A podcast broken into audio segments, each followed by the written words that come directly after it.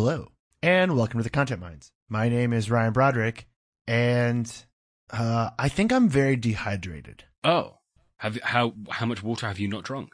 Uh, not enough because I think I, I I've had a headache all day, and I'm not hungover, and I've eaten food, so I'm thinking the only thing that that could be is that I'm dehydrated. Who are you? Uh, I am Luke, uh, and I do not have internet, so I am. Hopefully, you, you won't be able to pick this up on the audio, but I am streaming this via my phone, um, which is, seems unideal. Uh, and there's also a storm outside. So basically, this is just me apologizing for my audio for various different reasons. What kind of storm? Uh, I mean, one that apparently can knock your internet out, as far as I can, I can Oh. tell. Oh, I, mean, I don't know. I don't. I don't know if they're linked, but you know, I'm just making making assumptions here, making connections. Unlike your internet, which is not making a connection. It is not making any connect- connections. No, it's an awful. All right, let's get into the show.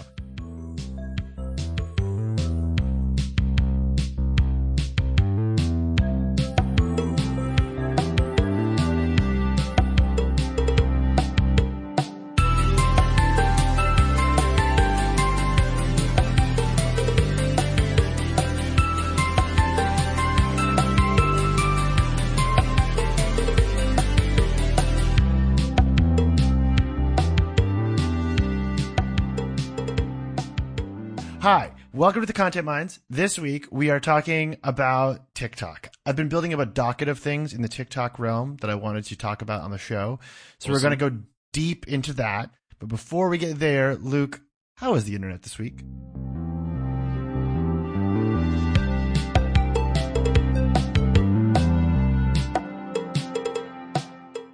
Okay, actually, uh, I'm gonna I'm gonna say the internet is salty this week. Why is that? Well, I have two reasons. One is that everyone seems kind of gently mad at everyone else, but no one's getting into it properly. And the second reason is the UK reason, which is that Salt Bae is now in London. And wait, did we talk about this before?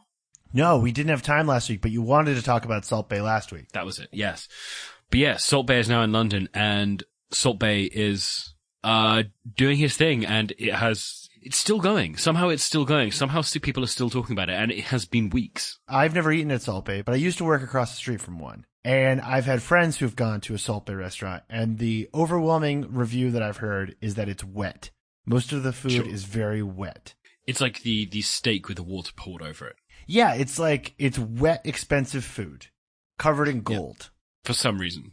Yeah, no, that that's broadly been the takeaway in the UK, but except that obviously it's the combination of someone who is famous on social media in 2017, extremely rich people uh, who use Snapchat a lot, and British tabloids. Is Snapchat big in the UK? Uh, it's big when people apparently want to share their receipts from Salt Bae's restaurant. Oh, I know what you're talking about, but explain to our audience what you're talking about because I saw this receipt and it's absolutely insane. Yeah, I mean, basically, people like so a bunch of people who've gone. Like, uh, uh, there's a lot of celebrities gone. A lot of footballers have gone. Like, far too many footballers have gone, and it's like, you guys, you're supposed to be like controlling your diets carefully on the basis you need to have like elite performance. Why are you eating a steak covered in gold? Um, but yeah, a lot of footballers go. A lot of celebrities go. A lot of reality stars have gone. Like Gemma Collins went and got very mad. If you don't know who Gemma Collins is, she is a notorious reality star in the UK. We don't have the, the, the episodes to go into who Gemma Collins is. Um, but no, we don't. she, uh, yeah, all of these people go and then they take a photo of their receipt and often put it on Snapchat, sometimes Instagram, sometimes Twitter or whatever and go like, wow, wasn't this really expensive? It wasn't worth it. Um, which, yeah, is then obviously picked up by British tabloids who go like, this person was outraged at this. Uh, and the actual photo that they put on the guy, um, the, the, the caption on it was just taking the piss a bit, I think, which is not, like, that was the whole caption, taking the piss a bit, which is not outrage to me. Wait, you're talking about the super expensive, like what, like forty-five thousand pound receipt or something? Yeah, something like that.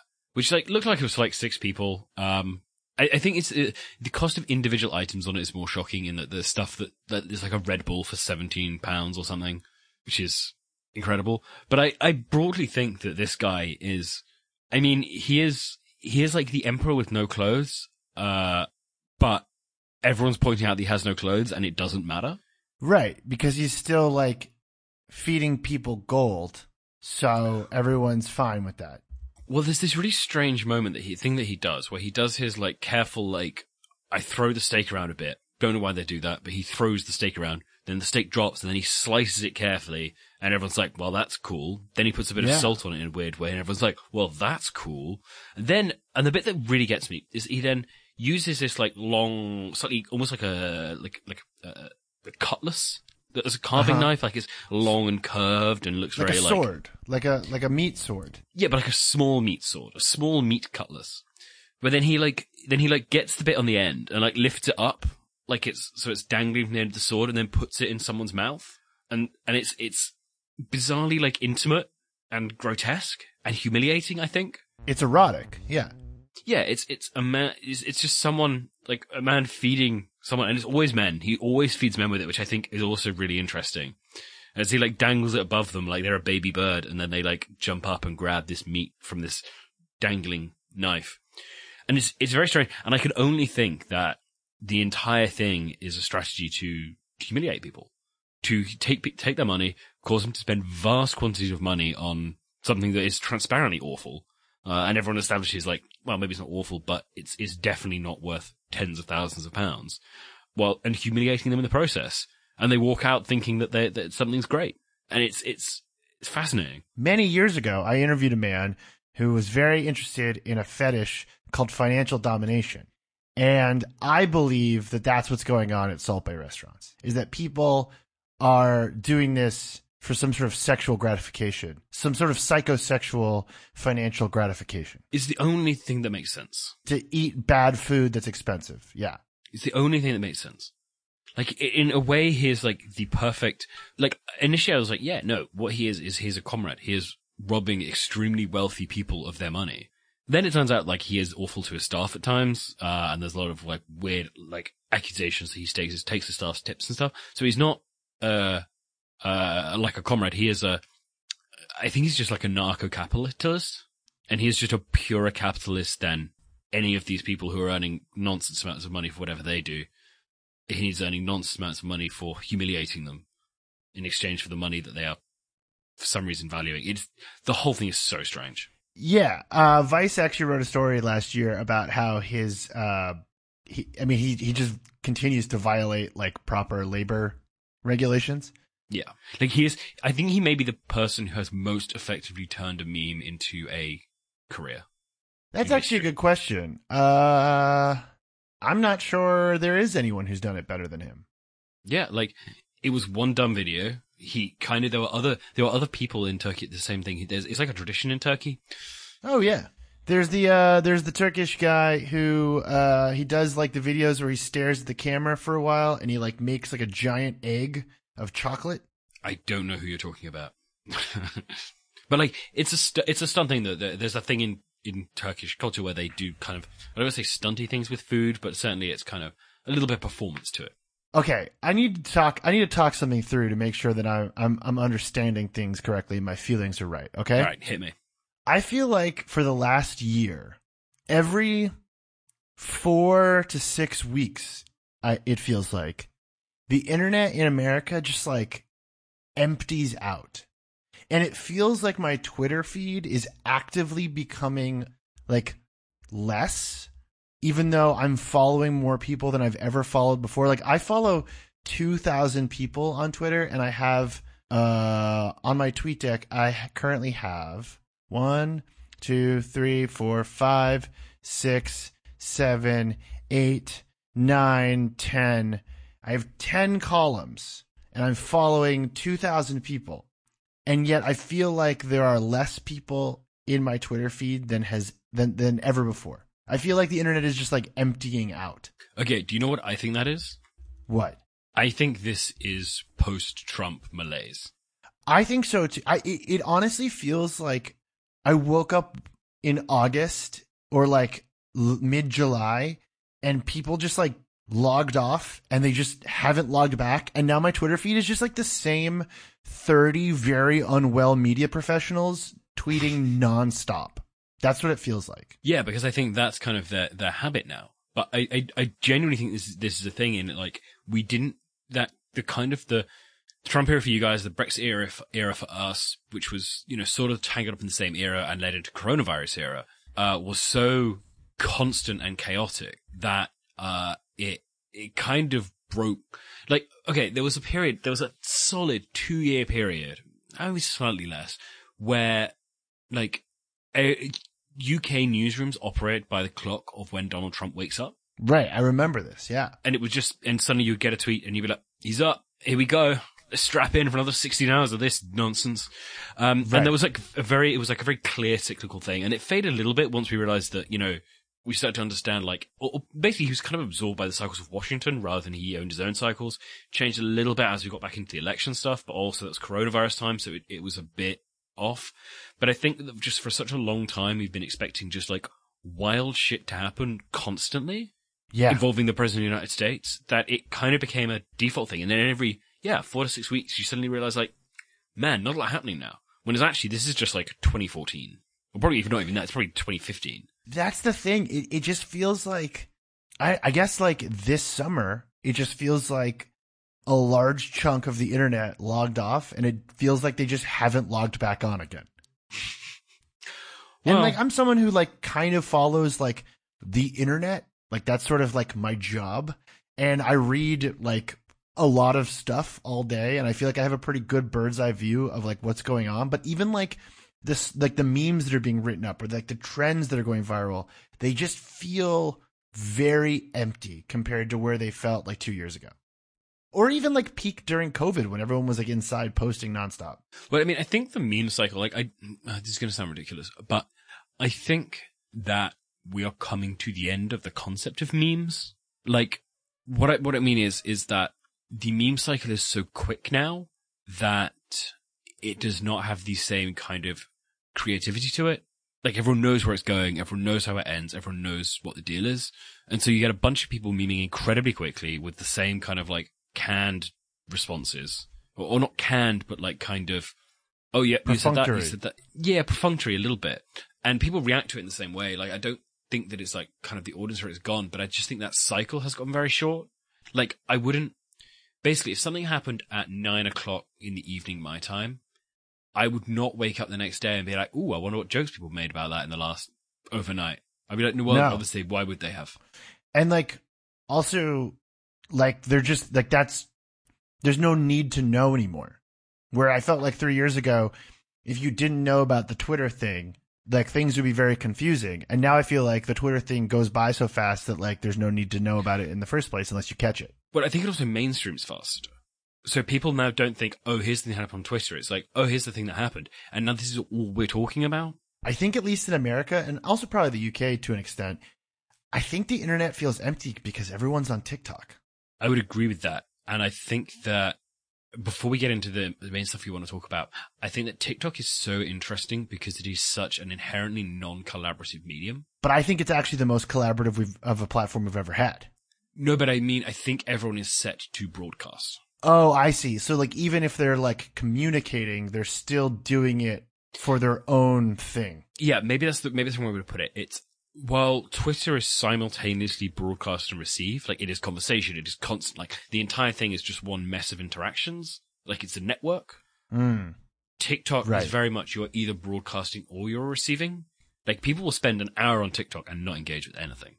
And similarly, people Right, they'll will, just stare at it. They'll just stare at it. Yeah, exactly. And it, it, so there's kind of a, that's, you know, you set to receive and then at other times people are set to broadcast when they're making stuff.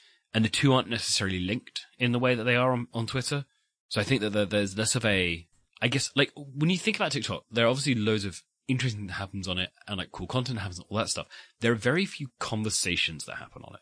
I think Well, the o- only one that I can think of is was the Black Content Creator Strike, which was actually like a conversation and a thing that happened on TikTok. The rest of them are kind of like trends. Well, I th- that that is actually a perfect segue into where we're going this week. So let's talk about let's talk about TikTok as the new largest app in America.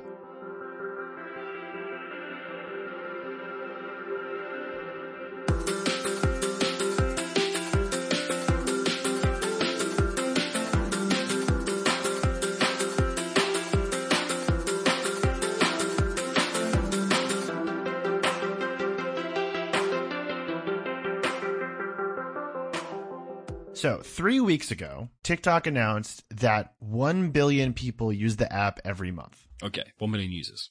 Damn. That's right. Facebook's 2.89 billion. Yeah, and t- TikTok crossed a billion this uh, ba- basically three weeks ago, right around the same time as the milk crate challenge started to trend. Right. Okay. But it has surpassed Facebook in terms of actual downloads. More people are now downloading the app than they're downloading the Facebook app, which makes sense because everyone already has it. Yeah. But it also means that like now Facebook is kind of plateauing, which sort of explains like all of their insane behavior and all of our previous episodes of this show over the last month and a half, which is that nobody seems to be really on the app. It took it took 5.1 years. Facebook took five five years to reach a billion. Oh no, hold on. Interesting. Okay, because TikTok has existed for a longer time than we think it has, right? 2017, I think, was when it was musically, and then it was like turned into TikTok around 2018. I want to say. So this is this is interesting. So there is an app that actually reached a billion monthly active users quicker than TikTok. And what's that? Facebook Messenger. That makes sense because you could onboard your Facebook users directly into it, right? Yeah, exactly. And Facebook took 8.7 years. Which, you know, yeah, it's harder to do when you're the first one to do it. It's harder. Now Yeah, it's a lot it- easier I don't know. It feels like less of a. It feels like less explosive growth than I would have thought. for TikTok. Yeah. Well, yes and no. I, I would say that like it's explosive growth for TikTok in the sense that there are now basically like an entire generation of internet users who are on it. Like I think it's a much bigger chunk of a of a of a demographic, whereas the the multiple billions of users on Facebook are across many different demographics. But I think there's like a bigger chunk of like one kind of user on TikTok, which is like Gen Z. Makes sense. So, what I've been really interested in basically over the last couple months is the really bizarre amounts of concentrated like viral energy happening on TikTok. And the first time I noticed this was the Atlanta Rush Week. So, do you know about this? Uh, yeah, this is when everyone suddenly got their feed filled with things that happened for like Atlanta Rush Week. Yeah, so it's a bunch of sorority girls uh, in Atlanta, Georgia. They started sharing videos of themselves like rushing their sorority on TikTok, and it just overwhelmed the entire app because like the algorithm decided that everyone wanted to see like these like very um, enthusiastic white ladies do like really weird sorority shit in Atlanta. And it seems to be following this pattern and it's been happening faster and faster where the app will be completely overwhelmed by one kind of thing. And more often than not, that thing that's overwhelming the app is a physical location or a person. And I would connect this with the Gabby Petito frenzy as well from uh, about two months ago. Yeah, and this goes to the what was it? Someone's hang. Whose hang was it? Oh, this goes all the way back to kind of like the first big TikTok event of the year, which was Adrian's Kickback, which was Adrian's just a Kickback. kid on TikTok who advertised. I he actually didn't even advertise on TikTok. It was somebody took a thing from his Snapchat, put it on TikTok, and it was just like hang out at the beach, and it turned into like a thousand person riot where like the cops were like shooting like pepper spray at people or something. Yeah. So a good good kickback. That's how all kickbacks should end, as far as I'm concerned. Um, but so further into this this uh, kind of like weird pattern was the very bizarre Lamborghini incident. Do you know about this? Yeah, this is the yeah the guy who who who got. yeah, this is really weird. I I saw a bunch of this stuff on Twitter and it was I don't know it was fascinating. Why didn't you explain it? So basically, a guy took a video of a woman shouting at him right after she had rear-ended his Lamborghini. Then she posted a video saying that actually he sideswiped her and that's why she hit his Lamborghini. And then TikTok users became obsessed with this and started digging through security camera footage of this random intersection in Florida to like figure out who was at fault. And there's like an entire class of TikTok users that all kind of like created this weird like doxing network where they go after like anti-vaccine nurses and stuff. And these people then like jumped on this trend and started commenting on it and turned it into like a multi-day news cycle within the TikTok ecosystem. It was, it was very strange. All right, I am going to play red team to this. I would say devil's advocate, but that's lousy, so I'm going to do red team to this. Um, what your play- red team? What is red, red team? team? Red team is like the And I second blue group- team? Yeah, Okay. Continue. red team. Red team is is like the second team you have who are isolated from the first thing, and then they come in and like try and knock it down. Okay, so not so you're gonna knock my thing down, but I didn't even finish what my thing was. which- Oh, okay, well, carry on. me- I'll, I'll play red team at the end. It's fine. Go, carry Okay. on. So then, uh, like a, basically like a week after this, there was a very bizarre incident where a woman went on TikTok and claimed that she was randomly punched in the face by another woman on a subway platform at West 4th Street in Manhattan. And then a bunch of users went, they went to West 4th Street to make content about this, what they called the puncher of West 4th Street. And then they started doing like videos about it and it started trending. And so this is a third time now where like a specific location based on like a very weird, like initially viral thing has turned into like a multi-day trend. And this same sort of like user behavior, I think, is connected to the explosion in popularity around the TikTok of like the couch guy. Do you know about couch guy? Yeah, yeah.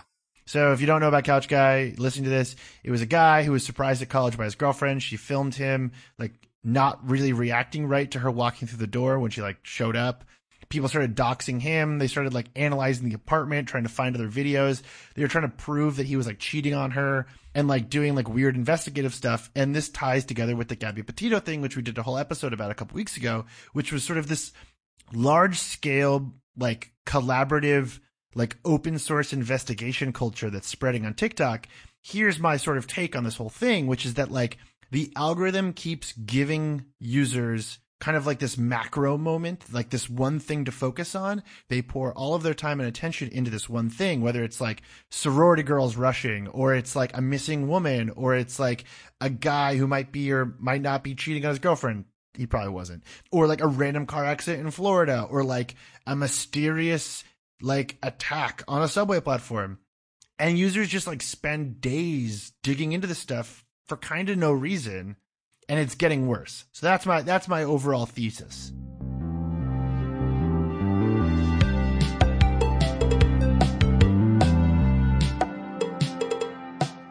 Okay, so so I buy this. I think I think that the most interesting element of this is is the Alabama sorority girls because what I would like, what I what I'm interested in basically is whether this is genuinely accidental or whether they intended to do this. Because I low-key think I, I th- Who is the they you're talking about? Are you talking about TikTok or are you talking about the sorority girls? I'm, no, I'm talking about the Alabama sorority girls because my reading of this incident is that, as with all of these things, it goes viral because of people talking about it, not because of the thing itself. But I think that they were attempting to get as many people as possible to see their videos initially. They just miscalculated how effective it would be. So when they were, were kind of doing the thing and doing their like fun stuff and, you know, all the outfit of the day and all that noise, like, okay, fine, cool, all good. Um, the kind of follow up thing was that then people like parodied it. And I think it was the parodies that gave that one the energy because TikTok, as always, this is the sort of thing where we try and like feel what the algorithm's doing rather than like mathematically prove it. But what it feels like is that the algorithm is noticing when things cross bubbles and parodies are a really effective way to do that because you can parody it in whatever way you want. If you are uh, uh, on food TikTok, you can parody it in food some way. If you are on car TikTok, you can parody it in car TikTok. So what it does is Ah, it crosses bubbles and it kind of brings all that together and goes like, oh no, everyone cares about this because it's on all the bubbles. So it shows to all the bubbles at once. What that then comes to is that you have the other ones where they are they are they're effectively mysteries, kind of like Adrian's kickbacks is a little bit of a different thing, but it also has that same kind of like parody energy that people engage for different reasons, and it breaks out of bubbles. But I think that part of this is going to be the TikTok algorithm, and part of this is going to be people are now more used to engaging in these big events. Like people understand their positions in them a lot better, uh, so they can go like, I know how to parody this, I know how to do a fun thing about this, I know how to uh, jump on this and just kind of support it. Do you know what I think the strongest argument in favor of this is? Um, is the incident from uh, BuzzFeed in 2014, uh, which What was that? hang on, hang on. Um, okay, June 2017. BuzzFeed published a post that was titled, This is what happens when you accidentally email your entire company.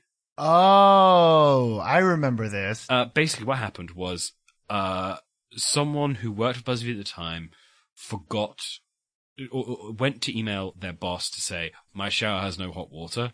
I will be late into work. They inadvertently emailed the entire company. Right. And yeah.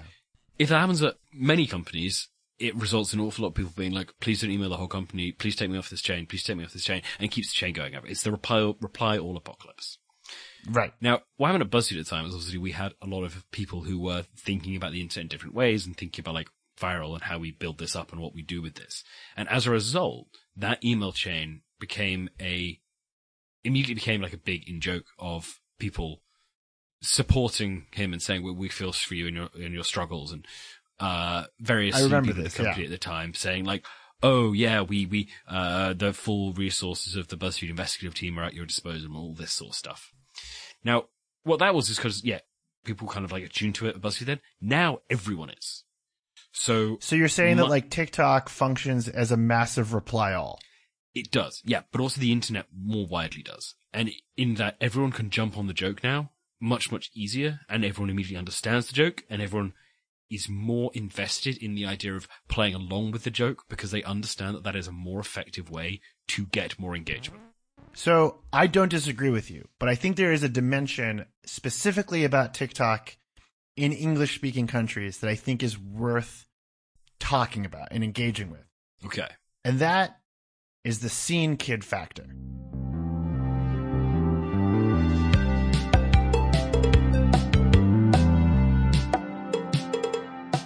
So, as we said earlier in the show, TikTok didn't start as TikTok. TikTok started as an app called Musically, which was then acquired by ByteDance and combined with some features from their Chinese app Douyin, and it created the thing that we now think of as TikTok. Uh, Musically was popular with two communities, but when it was acquired by TikTok, the first were like the Jacob Sartorius, like former Vine boys doing like like cute lip syncs for girls, right? So it was like the popular Christian boy tweens. It was popular with the fans of Christian boy tweens and the other community that was very, very, very into musically.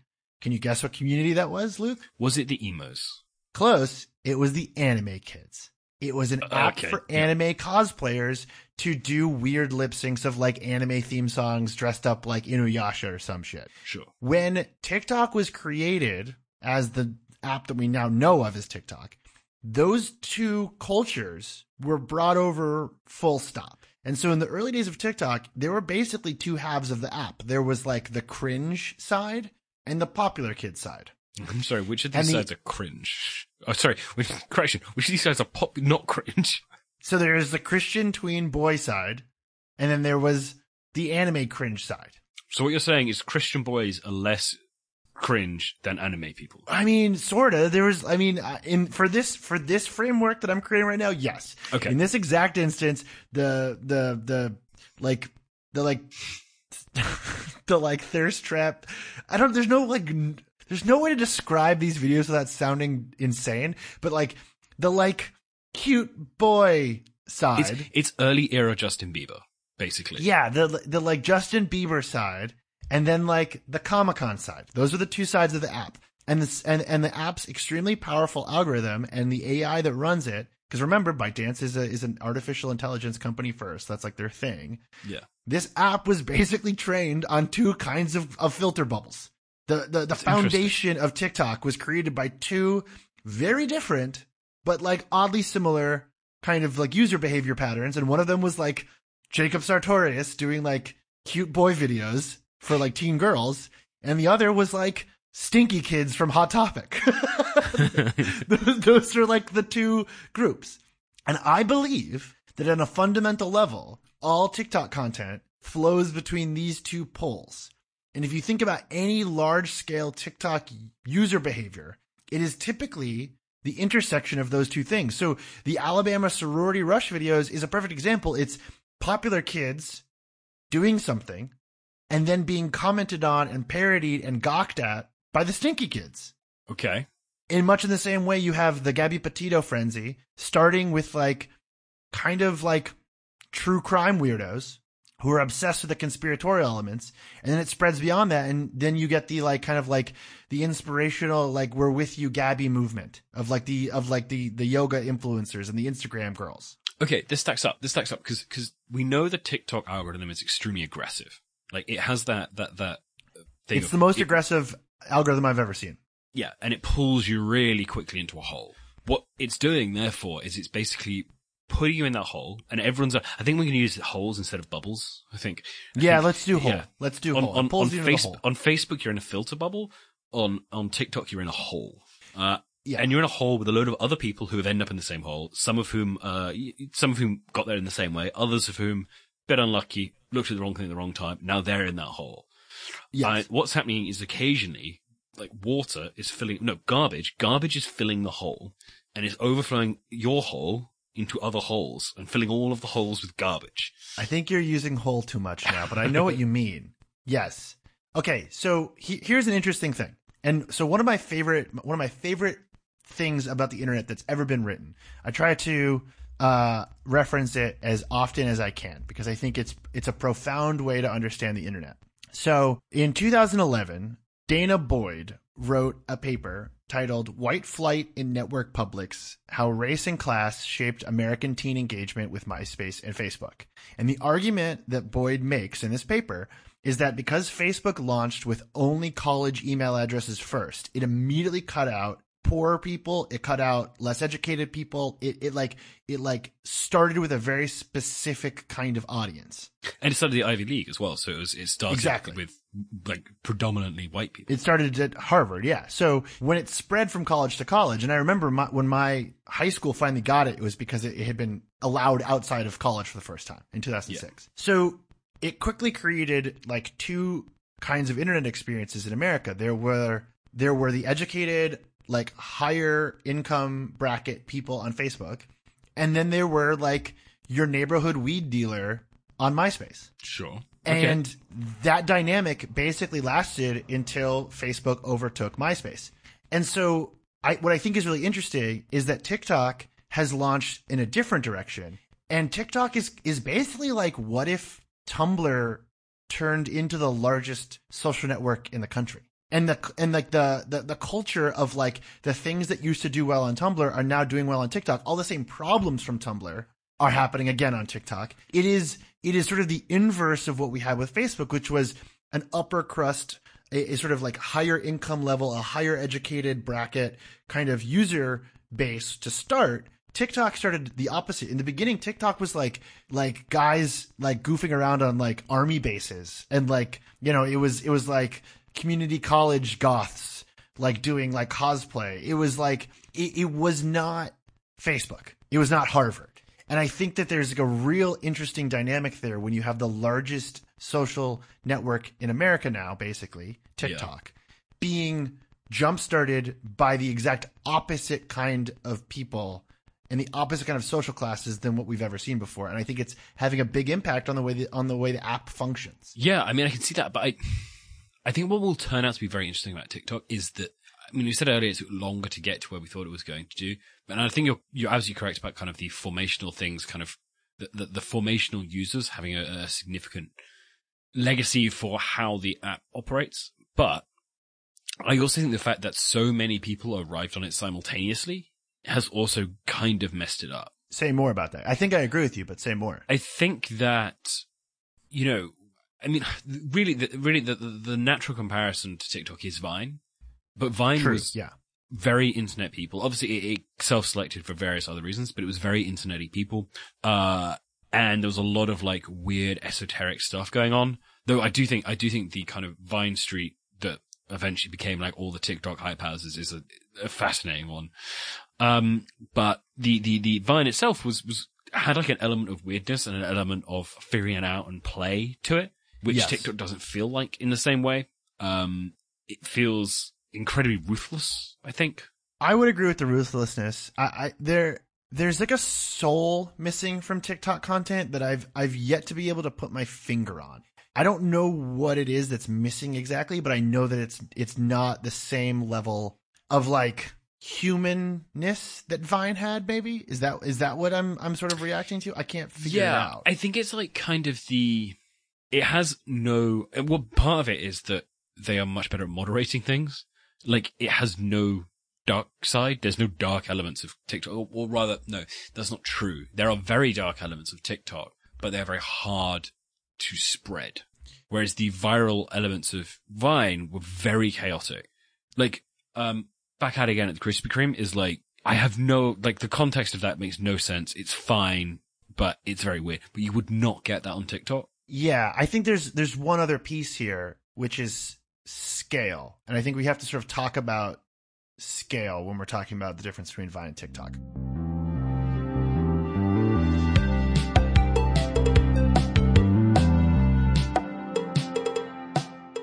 So what I, I I think what you're sort of describing is like when when Vine was at its peak. Like 2019 to make us feel very old. This is interesting, and I think this explains a lot. okay. So by 2015, Facebook had 1.5 billion users. Instagram had two, uh, Instagram had 400 million users, and Vine had 200 million active monthly users. Wow. Okay. Interesting. So at Vine's peak, it was half the size of Instagram at the time, and it was nothing compared to Facebook. Facebook at Vine's peak is the size of TikTok now. That is, wow, that is wild. It's crazy. But I also think it explains the weirdness and the darkness that we're beginning to see on TikTok, which is I think TikTok is now at the size. It's beginning to show us the video versions of like really fucked up small town Facebook stuff. I see that. Yeah. No, I agree. it's Like- ah, it's very hard not to agree with that, but like, yeah, no, it's, it's getting more fucked up and it's happening more and more. Like I- remember a couple years ago, uh, I was sitting at work and you know, a friend of the show, Katie Notopoulos, was like, Ryan, you gotta see this, check this out. And I leaned over and she was in like a Facebook group for I guess like selling used sex toys or something. I, I don't remember what the group was, but Katie was joining a lot of random groups. And this woman had asked the group like what was in her dildo. And it was like a it was like a silicon clear dildo that seemed to have like black stuff inside of one of the fake testicles of the dildo. Right. And the the Facebook group obviously got like very active because people were like commenting like what could be in her dildo. Yep. And so then the woman like updated the thread by cutting open the dildo. And can you guess what was in the dildo, Luke? Um, I'm gonna guess. I, oh god, see, I vaguely remember this, and I'm worried that I'm gonna say the right thing now, but I'm gonna guess spiders because it's always spiders. Yeah. yeah. Okay, It was right. spiders. Okay, Yeah, I may the have, dildo was may full have, of I may have seen that. yeah. So so I think TikTok is now hitting its dildo full of spiders moment where like the amount of people on the app means that we're just gonna get like wild shit nonstop. And the only reason we're not seeing it more is because TikTok like puts you in your garbage hole. You know, like Yeah, it's yeah. sorting you constantly, so you're not seeing the whole thing. And I think they have a much more aggressive moderation policy. But we are at the spider. We, we are we are at the dildo full of spiders moment for TikTok right now. Man, we need we need really need some more spider content on TikTok. or some more dildo. I'm not think- sure. I think that's well. No, you can't. You can't put dildos on on TikTok. That's true. This is the problem. This is the problem. What it is is there's a load of like latent, bizarre, disgusting energy that is not coming out properly because TikTok is too controlled. So I have a really good corollary for this exact thing. All right. Do you know? What do you know about Japanese censorship laws, Luke? I'm gonna I'm gonna take a wild guess and know less than you. So many, many years ago, like hundreds of years ago, Japan instituted a law that basically required all genitalia in media to be censored. Right. Um, and so all Japanese pornography has to have censored genitalia. Like you cannot see any of it. And this is extended over into anime and all, you know, th- this is sort of, um, the explanation for why tentacle porn exists because like artists had to get creative with penetration because like they couldn't show genitalia in Japanese media. Yeah. But it has also had, you know, the effect of just giving a lot of Japanese media like a really intense, latent, repressed horniness. I don't have to express. I wait, hold on. I don't have to explain sexual repression to you. You're British. You know exactly what I'm talking about. Yeah, but ours is different. We just don't talk about it. We don't. We didn't go to tentacle porn. No, I had an Australian friend say once that if the if a British person had to decide between voyeurism and eating, they would starve to death in your closet. Yeah. So, so I think that's sort of what you're you're feeling on TikTok is that like because there's such an intense moderation policy, like you know, which is an automated one. yeah. Uh, the whole app just has like an, a powerful dark horniness to the whole thing. Yeah, it's acquired like a very, yeah, I don't want to say strange energy, but it is a strange energy. It is because it can't go full Vine. It can't go full crazy because also the only way for your TikToks to be seen is if they're in if they're in some sort of conversation with other content. So like you have to post within a trend or you have to use a trending audio or you have to do something that can be found. Where I think Vine because of its integration with like Twitter and Tumblr, you could do more one-off Vine content that could go viral. Whereas Yeah. on TikTok that's not possible. This, yeah, no, this, this adds up to me. It is, it's why it feels so fucking weird. it's like a heavily censored small town Facebook in video in video form. Yes. So like imagine how ins- like imagine if the like ima- like imagine if a company in China was moderating your small town's Facebook drama. And the only way you could respond is in heavily censored videos. Yeah. Yeah, I mean, I mean, the whole thing does feel bad. It's insane. It's totally crazy. And it makes no sense. So I guess my, my last question where I want to end this, my question for you is what do you think the next insane TikTok panic is going to be?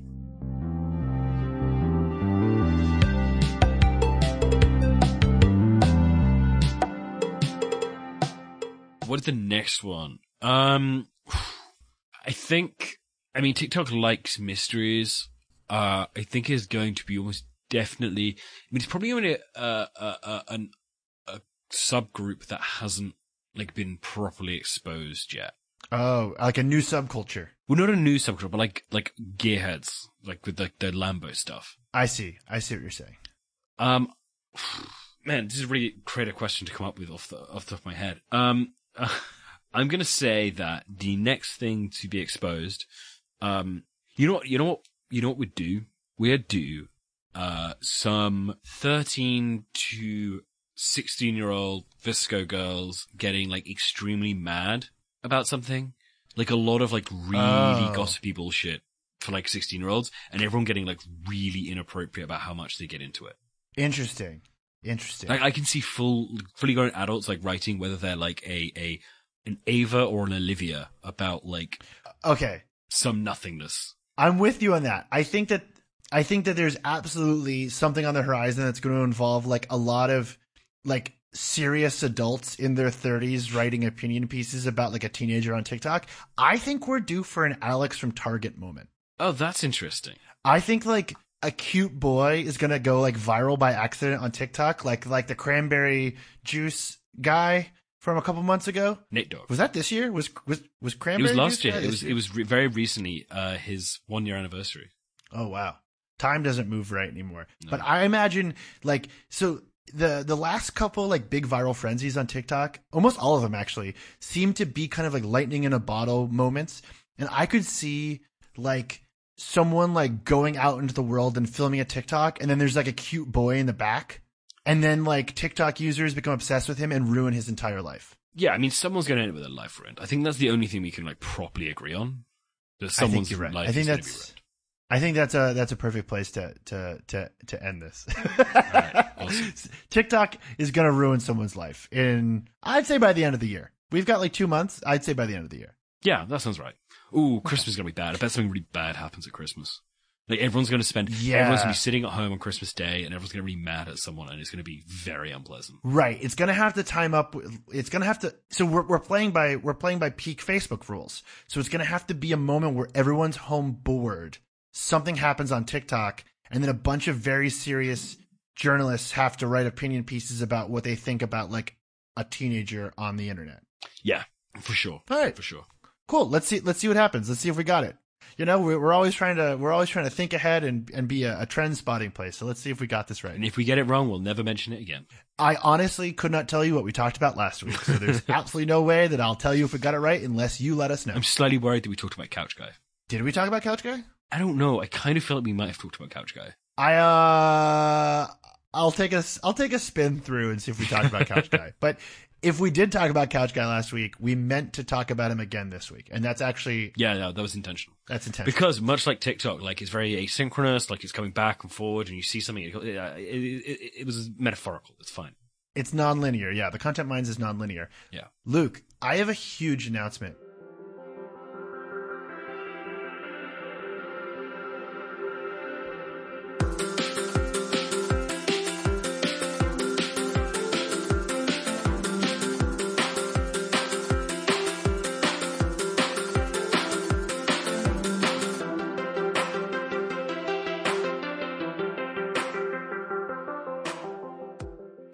What is your announcement? Is it that you've seen Shang-Chi? Shang-Chi? I have I have not seen. it. Have you seen it?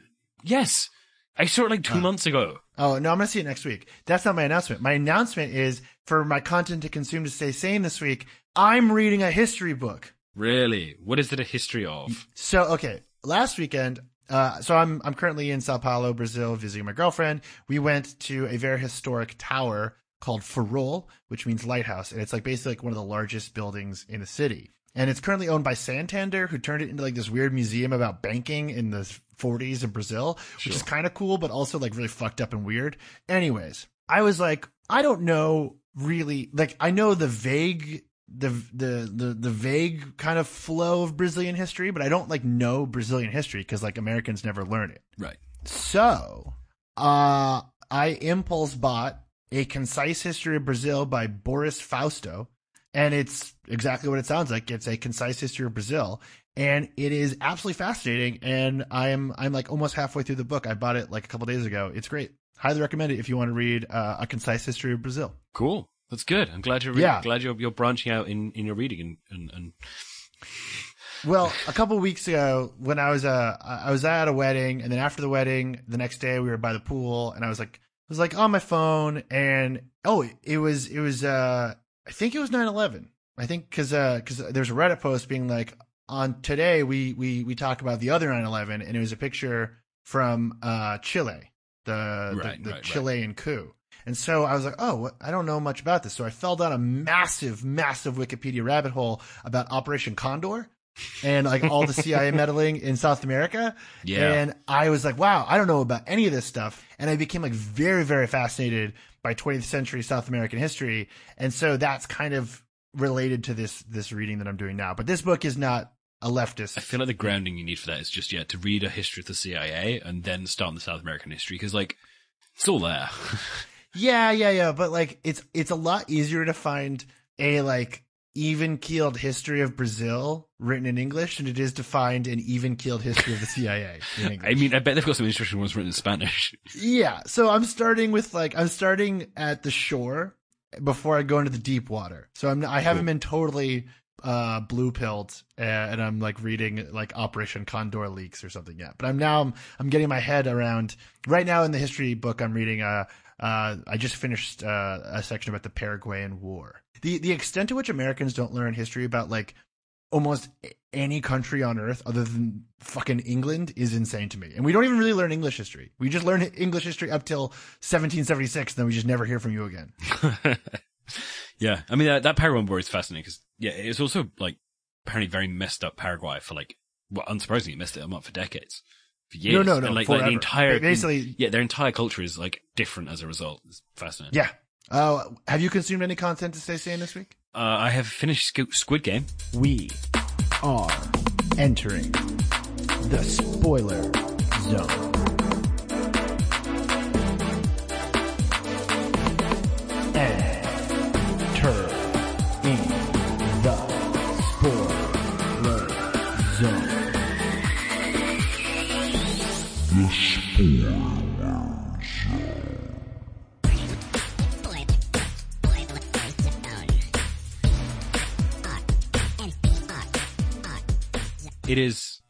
Fine. I don't know. I, I, it's one of those things where I'm like, yeah, I'm glad I've watched it. I now know the thing that everyone's talking about. But it is essentially a, it is a TV show I've seen before because I've seen Battle Royale. I've seen other things where it's like, yeah, I really want to watch the end of this because it's very, very tense about who's going to win. And it turns out that the, the main character wins and is the one who doesn't die. Spoilers. Sorry.